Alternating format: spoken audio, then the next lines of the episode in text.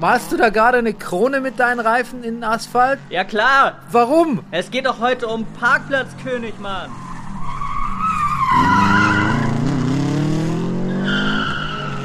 Geschichte ist nichts für Zartbeseitete. Königshäuser, Paläste und Parlamente waren schon immer Schauplatz von mörderischen Intrigen, Rachefeldzügen, von Hinrichtungen und tragischen Todesfällen. Und das nicht selten mit schwerwiegenden Folgen für die Weltgeschichte. Anders gesagt, mein Name ist Bernie Meyer und das ist Kill Royale.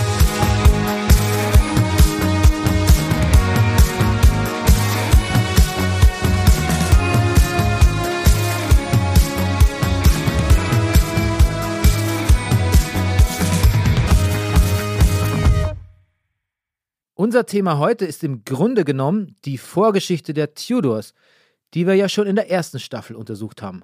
Blutige Sippe, by the way. Denn unser heutiger Ausflug in die Weltgeschichte führt uns zu den Familien, die sich als letztes um die englische Krone gestritten haben, bevor die Tudors endgültig die Macht an sich gerissen haben.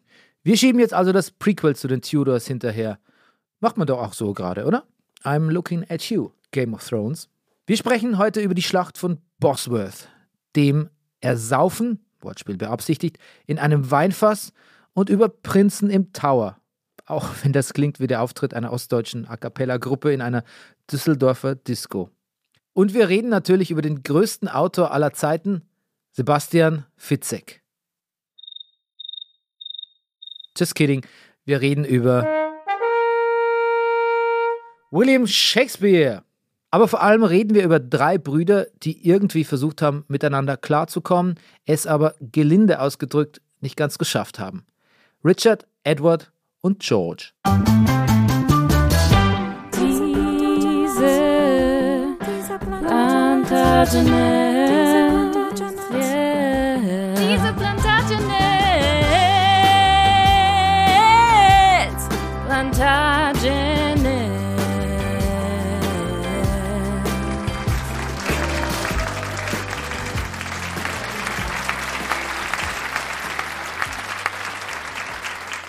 Richard, danke, dass du mir geholfen hast, Heinrich den Sechsten zu stürzen und mich wieder auf den Thron zu setzen. Das ist doch Ehrensache, Brüderchen. Wo ist eigentlich schon wieder George? Gute Frage. Unser Sandwich-Bruder ist schon wieder verschwunden. Heinrich der Sechste? Ha! Ich bin wieder da. Und schau mal, wen er dabei hat. Na, das war ja mal wieder klar. George. Hi Leute, hier bei den Lancasters ist es viel cooler, ey. Aber du gehörst doch zu uns. Mir doch egal, ich will vor allem gewinnen. Oh, George.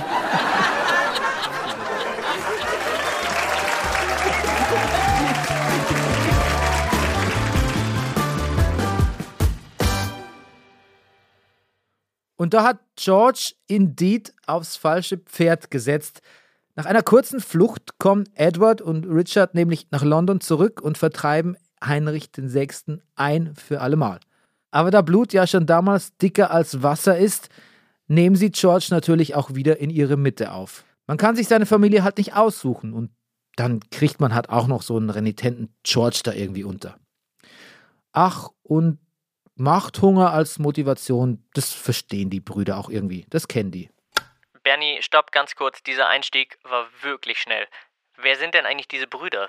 Na gut, du hast recht. Ich versuche es so kurz wie möglich zu machen. Edward, George und Richard sind drei Söhne von Richard Plantagenet, dem dritten Duke of York und seiner Frau Cecily Neville. Und diese drei finden sich bald in einem Machtkampf um die englische Krone wieder und in den sogenannten Rosenkriegen. Was sind die Rosenkriege? Die erklären wir am besten mit einem Musical. Nein, das war ein Scherz. Ich erkläre es einfach so. Innerhalb der Familie Plantagenet gibt es verschiedene Zweige. Die wichtigsten sind die Yorks und die Lancasters. Und die führen einen Krieg darüber, wer den König stellen darf. Und weil beide Sippen Rosen im Wappen haben, die Yorks die weiße und die Lancasters die rote, nennt man das Rosenkriege. Und die gingen ewig und ein Tag, also mit Unterbrechungen fast 30 Jahre. Und auch unsere drei von der Zankstelle spielen da, wie gesagt, eine gewichtige Rolle. Nachdem ihr Vater auf dem Schlachtfeld ums Leben kommt, müssen die drei einzig verbliebenen Brüder der Familie das Erbe unter sich aufteilen. Da ist zum einen Richard, der denkt strategisch und unterstützt Edward den Vierten bedingungslos, denn Edward ist sein älterer Bruder und damit der prädestinierte König von England, also solange es kein Lancaster wird. Richard selbst wird durch das englische Adelssystem zum Duke of Gloucester befördert. Dieses System, genannt Peerage, ist ein riesiger Baum an Adelstiteln und nach verschiedenen Kriterien wird fast mathematisch ermittelt, wer wann, wie, wo welchen Titel bekommt. Heute noch übrigens. Letztlich gelangt Edward auch auf den Thron, da er eine entscheidende Schlacht gegen die Lancasters gewinnt. Die Lancasters verziehen sich daraufhin neun Jahre ins Exil, bis sie sich erholt und mit neuen Verbündeten und Truppen ausgestattet haben. Dann großer Einmarsch in London und ab mit Edward und Richard ihrerseits ins Exil. So geht das Game. Einer ist immer im Exil. Übrigens Exil in Brügge. Ja, Brügge sehen und sterben, super Film, I get it, tut aber hier nichts zur Sache. Die Lancasters können dieses Mal nämlich nur gewinnen, weil sie ein paar wichtige Yorks auf ihre Seite ziehen. Unter anderem auch George, Brother George.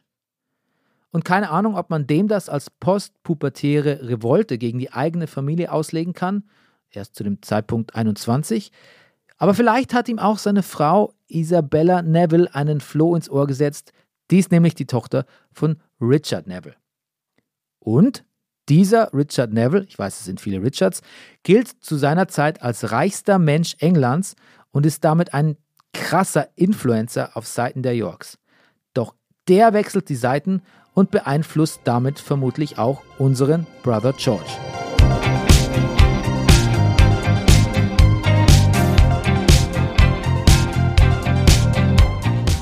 Jetzt sind unser Richard und sein Bruder, der König Edward, im Brügger Exil aber nicht untätig, sondern hacken ihre triumphale Rückkehr aus. Und nur ein Jahr später ist es dann soweit. Sie treffen in London ein und da treffen sie auch gleich auf Brother George. Und der erkennt sofort, was die Stunde geschlagen hat und bettelt, wieder Teil der Gang sein zu dürfen, zurück in den Schoß der Yorks. Und natürlich darf er. Er ist doch unser Brother George. In den Schlachten, die dann folgen, wird erst Richard Neville besiegt, wir erinnern uns, reichster Mann Englands, und getötet, dann der Thronfolger der Lancasters und schließlich der mittlerweile geistig verwirrte Heinrich VI. vom Thron gestoßen und auch in derselben Nacht getötet. Man weiß nicht genau von wem. Aber es bedeutet, die männliche Linie der Lancasters ist damit offensichtlich beendet. Finito.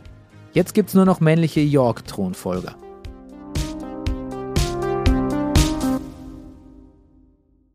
Wisst ihr, was ein Heraldiker ist? Andreas Kalkow ist so einer, also neben seinem Beruf als Historiker.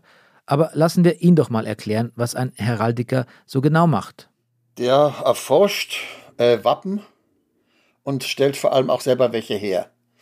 Also das, was früher der Herold gemacht hat, die Wappengestaltung, die folgt ganz bestimmten Regeln. Das sind nicht so viele, es ist also keine Geheimwissenschaft, aber man muss sie halt kennen. Und äh, ja, konkret ist es dann so, wenn jetzt jemand, also die, sagen wir so, die Leute kommen an und bringen irgendwie ein Wappen an, was sich in der Familie überliefert hat. Nicht? Und das wollen sie dann tragen. Und dann muss ich also nachforschen, ob sie berechtigt sind. Nicht? Das heißt also, man muss nachweisen, dass einer der Vorfahren das schon mal getragen hat und möglicherweise auch noch, wo er es her hat. Hätten wir das auch geklärt. Klingt eigentlich nach einem Traumjob für Wappenafficionados, oder? Warum ist Andreas Kalkow aber auch ein Traum-Interviewpartner für unsere Richard III. Folge? Äh, ganz einfach. Ich habe beruflich äh, angefangen als Redakteur bei einer Geschichtszeitschrift, die es heute noch gibt, bei damals. Und da bekamen wir so eine Art Schüleraufsatz von Richard III., den ich also sehr redaktionell, also sehr stark überarbeiten musste. Aber ich habe gedacht, das ist ein riesiger Stoff. Da schreibst du ein Buch drüber. Und auf diese Art und Weise bin ich dann auch zum Quellenstudium gekommen. Das Buch, das Herr Kalkow über Richard III. geschrieben hat, heißt Richard III. und die historischen Game of Thrones. Entschuldigung, da muss ich aber dann doch mal nachfragen, was es mit diesem Titel auf sich hat. Naja, der bot sich an, nicht? Also ich habe die Game of Thrones halt gesehen und habe mir gleich gedacht, dass so wie die das schildern, so war es wirklich. Also diese Art und Weise, wie man damals Politik gemacht hat, wie man auch sozusagen untreu war seinen, äh, also die Vasallen, ihren Herren. Ja, und deswegen war ich sehr angetan. Also ich habe halt festgestellt, dass der sehr gut recherchiert haben muss. Es war ja bekannt, damit ist ja auch schon geworben worden, dass er die Rosenkriege als Vorbild hat, nicht? Und das konnte ich nur bestätigen. Der hat die also gut äh, verinnerlicht. Kann man sich schon vorstellen, dass er das verinnerlicht hat, der gute George R. R. Martin. Zumal seine Bücher ja genauso komplexe Sippenverstrickungen und Intrigen aufweisen wie die echten Geschichtsbücher. Und auch mindestens genauso lang sind. Aber zurück zu unseren drei Brüdern. Jetzt ähm, ist der Edward König und der Richard ist quasi, kann man das sagen, ist so ein, eine Art General für ihn, so eine Art Militärführer. Ja, also vor allem als nachdem Clarence tot war, nicht, war er der Ältere. Er wurde dann auch zum Lord of the North ernannt, der ja auch in, den Game of Thrones so eine, mm, ja. so eine große Rolle spielt, weil es natürlich eine sehr starke Persönlichkeit war. Der Norden war immer schon, hatte schon immer eine Sonderposition. Der Norden war also sehr schnell gegen den Süden in Stellung zu, zu bringen. Und er war eigentlich dazu da, eben genau diesen Norden zu befrieden. Und das hat er wohl geschafft. Er hat dort große Loyalitäten geschafft, die ihm dann bis nach Bosworth auch treu geblieben sind. Die auch immer wieder vom Norden gab es dann später, als diese Gerüchte aufgaben, kamen äh, über Richard, was der alles getan haben soll. Da haben die sich kamen immer Stimmen aus dem Norden, aus York, vor allem aus der Stadt. Die Bürgerschaft hing sehr an ihm. Dem hat er wohl viele, viele Wohltaten äh, der Stadt getan. Und ja, damit ist, glaube ich, Ihre Frage beantwortet. Nach der Thronbesteigung Edwards gibt es ein bisschen Gerangel um Ländereien und Ämter unter den Brüdern. Weil der gute George da ziemlich gierig ist, landet Richard so ein bisschen ab vom Schuss im Norden Englands. Und da der 19-jährige Richard bei seiner Eheschließung mit Anne Neville dann auch auf Zustimmung von George angewiesen ist, lässt der sich dieselbe mit noch mehr Grundbesitz bezahlen.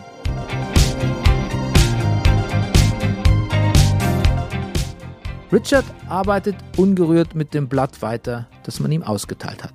Er geht in den Norden, nach York und wird dort äußerst beliebt, weil er so ein exzellenter Feldherr und Verteidiger des Königreichs ist. Bei Brother George hingegen hakt's. Ihm wird ohnehin ein Hang zur Lüge nachgesagt und so langsam überspannt er den Bogen mit seinen Intrigen und plumpen Bestrebungen nach der Krone, obwohl er eigentlich mal als beliebt und blitzgescheit galt. Ob er vielleicht neidisch ist, weil es bei Richard so gut läuft, obwohl der doch quasi nur die Reste vom Kuchen abbekommen hat? Eigentlich steht George doch als Duke of Clarence an der Seite des Königs und außerdem ist er auch deutlich älter als Richard. Manche Quellen behaupten, es sei zum Machtkampf zwischen ihm und Richard gekommen. Andere aber sagen, dass Richard ihm eigentlich sehr nahe stand. Klar ist nur, was dann passiert. Nachdem George unerlaubterweise Druck auf Gerichte ausübt, damit sie zu Ungunsten Edwards entscheiden, hat der König die Schnauze voll und klagt George des Hochverrats an, verurteilt ihn anschließend sogar zum Tode. Zehn Tage später wird das Urteil vollstreckt. George wird in einem Fass mit Wein ertränkt. Angeblich auf eigenem Wunsch. Bitte was? Ja, das mit dem Ertränken im Weinfass, das weiß kein Mensch, was das. Also man, die einzigen Interpretationen, die mir dazu einfallen, war die, dass das ein Symbol war. Der Clarence soll diesen äh, mal Vasia-Wein, war das ja, den soll er sehr gemocht werden. Der hat ihn ins Gefängnis äh, noch so ein Fass kommen, kommen lassen. Und äh, das hat man dann damit in Verbindung gebracht, dass der drin ertränkt wurde. Also die Vorstellung, dass man jemand zu Tode bringt, indem man ihn in, in einem Fass ertränkt, die war weit verbreitet. Die war fast so ja, verbreitet, wenn jemand ums Leben kam, ohne dass man richtig wusste, wie. Dann kam halt Gift in Frage, im Fass ertränken und, und solche Sachen, nicht? Erdolcht, nicht? So. Ab da sind die York-Brüder nur noch zu zweit. Allerdings nicht mehr lange, denn dann stirbt Edward ganz plötzlich am 9. April 1483 und Richard ist der Last Bro standing.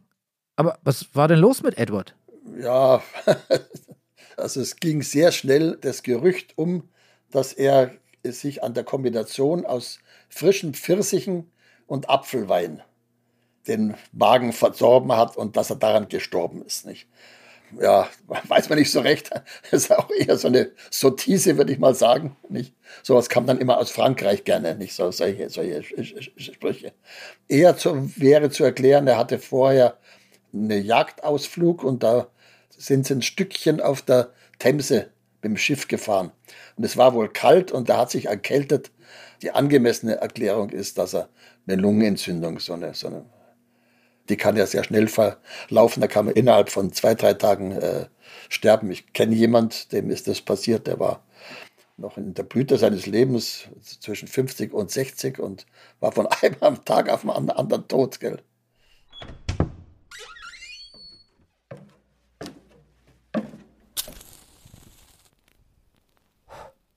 Mein Beileid, Richard. Duke of Gloucester. Ihr Bruder hat gerade seinen letzten Atemzug getan. Danke, liebe Amme. Vielen Dank. Würden Sie mich noch einen Augenblick mit meinem Bruder allein lassen? Ja, natürlich. Natürlich.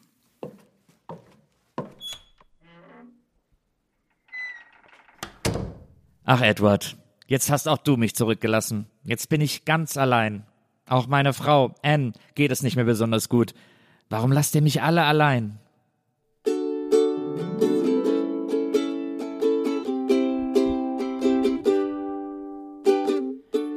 Was soll ich tun? Warum lasst ihr mich alle alleine? Warum bleibt immer alles an mir hängen? Ich hatte ein gutes Leben, ich wollte nicht viel. Warum bleibt immer alles an mir hängen? Ja klar, ich pass auf deine Kinder auf, ich hab ja sonst nicht viel zu tun.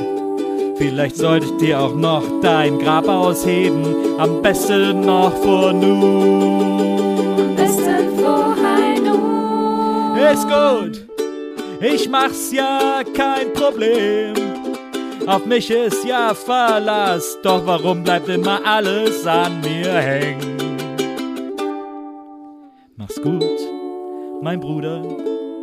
Bald da sehen wir beide uns dann wieder. Doch bis dahin bleibt erstmal alles an mir hängen. Alles an mir hängen. Richard der Dritte, das Musical. Nein, nächste Staffel dann. Wie in allen unseren bisherigen Folgen gehen nach dem Tod der jeweiligen RegentInnen die Streitigkeiten um den Thron erst so richtig los. Und das besonders Unangenehme daran ist in diesem Fall, dass die beiden Söhne von Edward im Mittelpunkt stehen. Zwei harmlose Kids. Die heißen übrigens auch Edward und Richard, nur um die Verwirrung hier perfekt zu machen. Sie sind die Thronfolger, aber noch zu jung zum Regieren. Deswegen muss jemand für sie regieren, bis sie alt genug sind, selbst schlaue oder dämliche Entscheidungen zu treffen. Auf dem Sterbebett hat Edward seinen Bruder Richard gebeten, der Protektor des Reichs zu werden, der Vormund seiner Kinder. Der kleine Edward ist zwölf und damit zumindest nominell schon bereit, auf dem Thron zu sitzen. Sein kleinerer Bruder Richard ist zu dem Zeitpunkt erst neun. Die Aufgabe von unserem Richard, also dem dritten, lautet jetzt also, auf die Jungs aufzupassen und damit auch die Regierungsgeschäfte zu übernehmen, gemeinsam mit dem Privy Council, so eine Art Königsparlament. In diesem Council beginnt jetzt ein Hauen und Stechen, weil da unter anderem auch die Witwe des Königs Elizabeth Woodville drin sitzt und die will eigentlich auch gern die Regierungsgeschäfte übernehmen. What a bloody mess. Als der kleine Richard dann gekrönt werden soll, der zwölfjährige Richard wohlgemerkt, taucht plötzlich jemand Deus Ex Machina mit absolut Breaking News auf. Und zwar der Bischof von Bath and Wells. Er verkündet ganz nonchalant, dass die Kinder von Edward illegitim sind, weil der vor seiner Ehe schon verlobt war. Und das bedeutet, Richard, also Richard III., muss König werden. Er ist der einzig legitime Nachfolger und Verwandte vom verstorbenen Edward IV.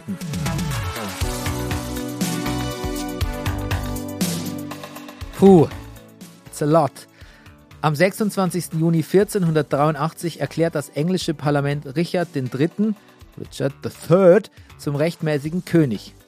Elizabeth Woodville is not amused. Leider sind auch die Kids, Edward und Richard, damit raus aus der Thronfolge und werden in den Tower gesperrt. Naja, was heißt gesperrt? Angeblich zu ihrem eigenen Schutz werden sie dahin geleitet. Das wird dann so eine Mischung aus Kita- und Zeugenschutzprogramm. Und da soll es auch verhältnismäßig angenehm gewesen sein. Das ist ein Schloss. Das ist, das, ist das Schloss gewesen eigentlich, der, also im Mittelalter der Könige und äh, meine Gott, diese Burgen, die waren damals nicht so komfortabel. Man muss sich die schon richtig ausgestattet vorstellen mit, mit Wandteppichen und, und also allen Annehmlichkeiten die man damals haben konnte auf, dies, auf so einer Burg. Es gab auch in, im Tower einen kleinen äh, Garten, also wo die Prinzen dann ja auch zuletzt gesehen wurden äh, von Angestellten. Es wurden halt nur immer mehr Angestellte abgezogen. Nicht? Zum Schluss blieb dann nur noch der Arzt übrig. Im Sommer 1483, rund um die Krönung von Richard III., werden die beiden Prinzen zum letzten Mal lebend gesehen. Es gibt verschiedene Theorien, was mit ihnen passiert sein soll. Eine lautet, dass Richard sie von seinem Untergebenen James Tyrell hat ermorden lassen. Motiv? Sie könnten Richard doch noch gefährlich werden, als vermeintlich rechtmäßige Erben. Unser Experte Andreas Kalkow kommt allerdings zu einer ganz anderen Einschätzung. Meine Theorie ist die, äh, dass äh, der Tod Richard eigentlich nichts genützt hat. Man hat in solchen Fällen, äh, so war es ja mit, mit Heinrich dem Sechsten auch, solange da noch Schlachten anstanden und sowas, hat man den nicht umgebracht, weil man brauchte immer einen in der Hinterhand, den man auch als Geisel nehmen konnte. Nicht? Dazu waren sie eigentlich viel zu wertvoll. Ich nehme an, dass da ein Unfall passiert ist. Der, äh, man weiß von diesem Argentine, ich spreche das mal englisch aus, dass er Schmerzen hatte. Eduard, der kleine Eduard. Kieferschmerzen hatte. Und man hat auch an diesen Skeletten, die man dann dort gefunden hatte, das ist, halte das durchaus für wahrscheinlich, dass die das tatsächlich sind. Da hat man dann so eine Blutsträhne, heißt das irgendwie, weiß nicht, ob das die richtige Übersetzung aus dem Englischen ist, aber man hat am Kiefer noch so eine Stelle gefunden, wo, wo man annimmt, das könnte eine Entzündung gewesen sein er hat auf jeden Fall, also man hat eben diesen Arzt nicht umsonst dort lassen. Es gibt auch Augen- oder Ohren, Ohrenzeugen, dass es wirklich also äh, gelitten hat. Nicht? Das ist nicht erfunden. Das haben Zeitzeugen, warum sollten sie auch nicht? Ich nehme an, dass der vielleicht tatsächlich an so einer Blutvergiftung, wenn er so eine Kieferentzündung können, können sehr schwierig sein. Natürlicher Tod. Nicht der populärste Take. Vielleicht auch, weil zu wenig Spektakel. Aber es gibt auch wildere Theorien. Zum Beispiel, dass Prinz Richard überlebt hat, also der kleinere der beiden Kids, und unter dem Namen Perkin Warbeck ein eigenes Heer versammelt hat. Allerdings ohne nennenswerte militärische Erfolge, muss man sagen. Und dann auch noch hingerichtet von Henry VII. später.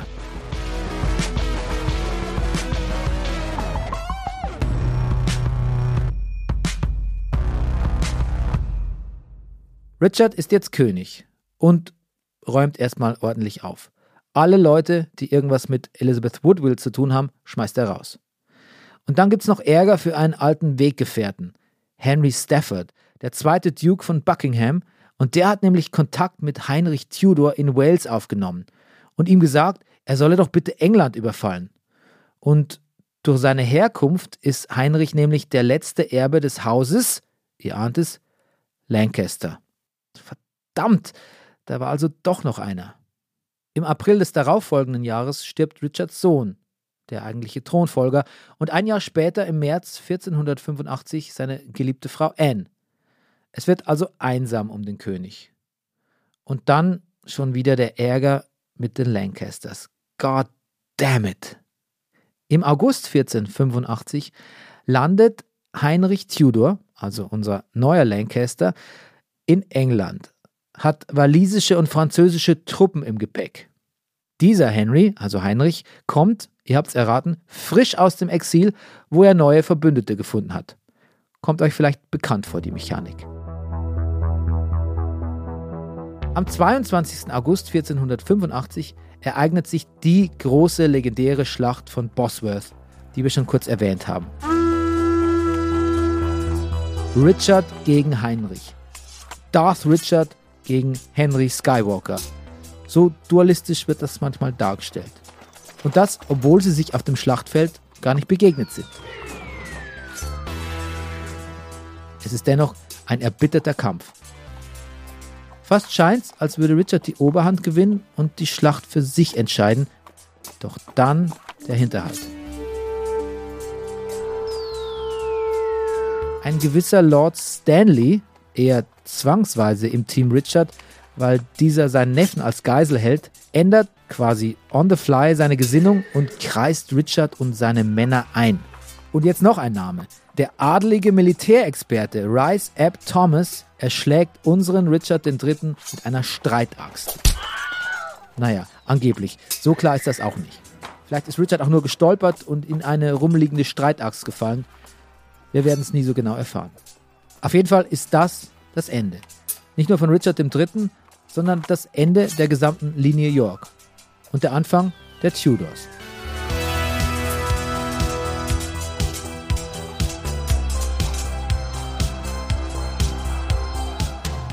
Aber was passiert mit Richards Leichnam? Ich habe da was Interessantes gelesen und das will ich mal mit unserem Experten hier abstimmen. Man hat ihn dann, glaube ich, auch äh, den Leichnam, glaube ich, auch irgendwie nackt ausgestellt in irgendeinem Wirtshaus, äh, geschändet. Ja, Also das, hat- da- ja das, das ist, weiß ich nicht, wo das her ist. Hm. Ich habe das bei Google recherchiert und festgestellt, da gibt es eine Quelle, die anderen haben alle davon abgeschrieben, auch ganz Hm. prominente Wikipedia und sowas was. Aber wo das her ist, nicht? Hm. Hm, Vielleicht ein Werbegag von dem Wirt von oder einem Wirt von, von Wake oder sowas. Ja, stimmt. Das wäre tatsächlich ein guter PR-Effekt. Ey, Marc, machst du mir noch ein Bier? Noch ein Bier, kommt sofort.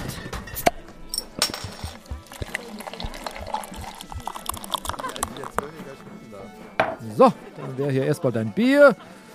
Ah, warte mal, wie machen wir das am besten? Ich reiche dir das mal hier rüber und du müsstest dann, pass auf, du müsstest deinen Arm dann irgendwie so ausstrecken. Ja, warte, ich hab's gleich. Äh, warte mal, Moment. Ach, wie das stinkt. Ja, komm, gleich bist du dran. du berührst es, du berührst es. Warte, ich hab's. Ah, ich hatte es nicht. Ja, schade, schade. Du, ich will dir wirklich nicht zu nahe treten, aber hast du mal drüber nachgedacht, hier diese Königsleiche wieder vom Tresen runterzunehmen? Irgendwie ist sie doch sehr sperrig. Man muss irgendwie immer drum rumgreifen und so. Naja, vielleicht hast du ja recht. Ich fand es zuerst einfach was Besonderes hier vom Interieur, so ein Totenkönig, aber jetzt stimmt schon, es nervt eigentlich nur noch. Und ein bisschen smelly ist ja auch der Gute. Ja, komm, wir schmeißen den raus und dann machst du mir ein neues Bier. Ja, aber das von eben zahlst du. Was? Eine der wichtigsten Zweitverwertungen der Geschichte von Richard III. passiert gute 150 Jahre nach dessen Tod. William Shakespeare macht ein Theaterstück aus Richards Geschichte. Und die Handlung beginnt, als Richard mit seinem Bruder Edward siegreich in London einzieht und sie endet mit seinem Tod auf dem Schlachtfeld von Bosworth. Vermutlich hat nicht so sehr die Geschichtsschreibung um Richard III. beeinflusst, wie dieses fantastische, aber stimmungsgefärbte Werk. Ich habe das mal mit einem rappenden und sich in Creme Fraiche einschmierenden Lars Eidinger an der Schaubühne gesehen, vor ein paar Jahren. Und das war eine hervorragende Inszenierung, aber auch da hielt man sich streng an Shakespeares Beschreibung eines buckligen und grundbösen Manipulators Richard. Ein Bild, das bis heute diesen Mythos bestimmt. Nur nicht bei Andreas Kalkow. Hat der vielleicht sogar mit seinem Forschungsobjekt sympathisiert? Man kann keine Biografie schreiben, ohne nicht irgendwie gewisse Sympathie zu finden, auch für den schlimmsten Mörder nicht.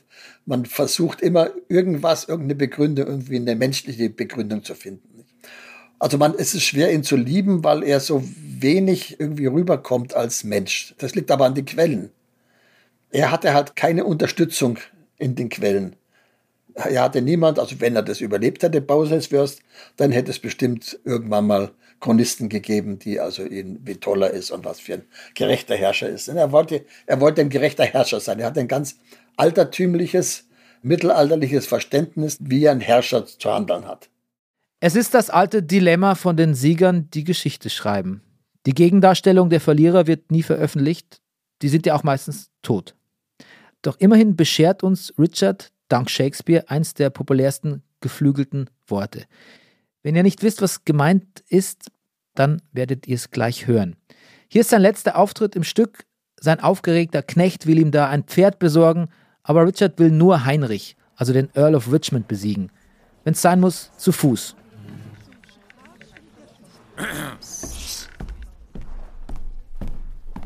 Rettet, my Lord von Norfolk, rettet, rettet. Der König tut mehr Wunder als ein Mensch und trotzt auf Tod und Leben, wer ihm steht. Ihm fiel sein Pferd, und doch ficht er zu Fuß und spät nach Richmond, in des Todes Schlund. O rettet, Herr, sonst ist das Feld verloren. Ein Pferd, ein Pferd, mein Königreich für ein Pferd. Herr, weicht zurück, ich helf euch an, ein Pferd.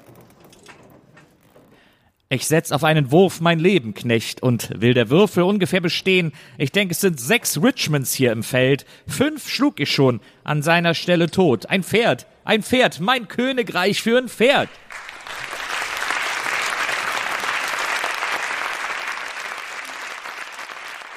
Ein Königreich für ein Pferd oder für einen Presslufthammer. Denn jetzt darf ich euch noch erklären, warum man Richard überhaupt den Parkplatzkönig nennt.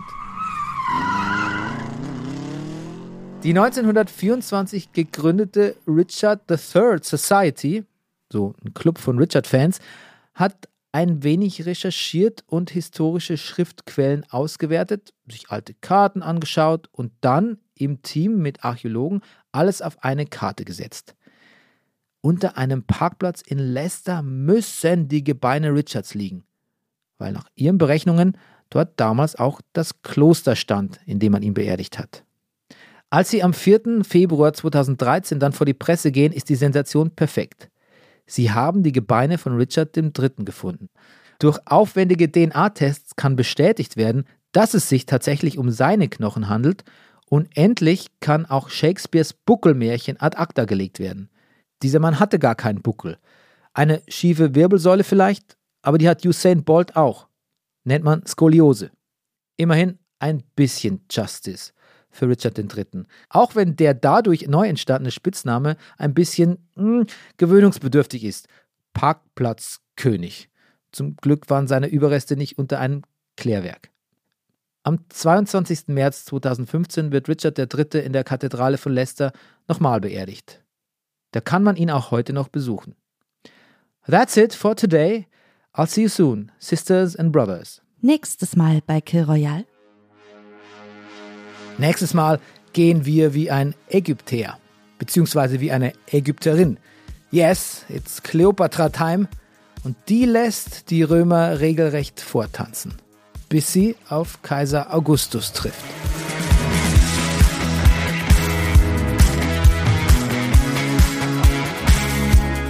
Kill Royale ist ein Podcast von Zebra AudioNet, produziert von Pool Artists. Die Recherche zu Kill Royale stammt von unserem Moderator Bernie Meyer. Das Buch wurde von Nils Buckelberg geschrieben. Unser Redakteur ist Wenzel Burmeier. Produktion und Sounddesign sind von Milica Tikeljewer mit Unterstützung von Maria Swedrick. Unser besonderer Dank geht an Andreas Kalkoff und Felix Böhme. Unser Titelsong ist Easy Way Out von Roosevelt und weitere Musik kam von Milica Tikeljewer und Nils Buckelberg.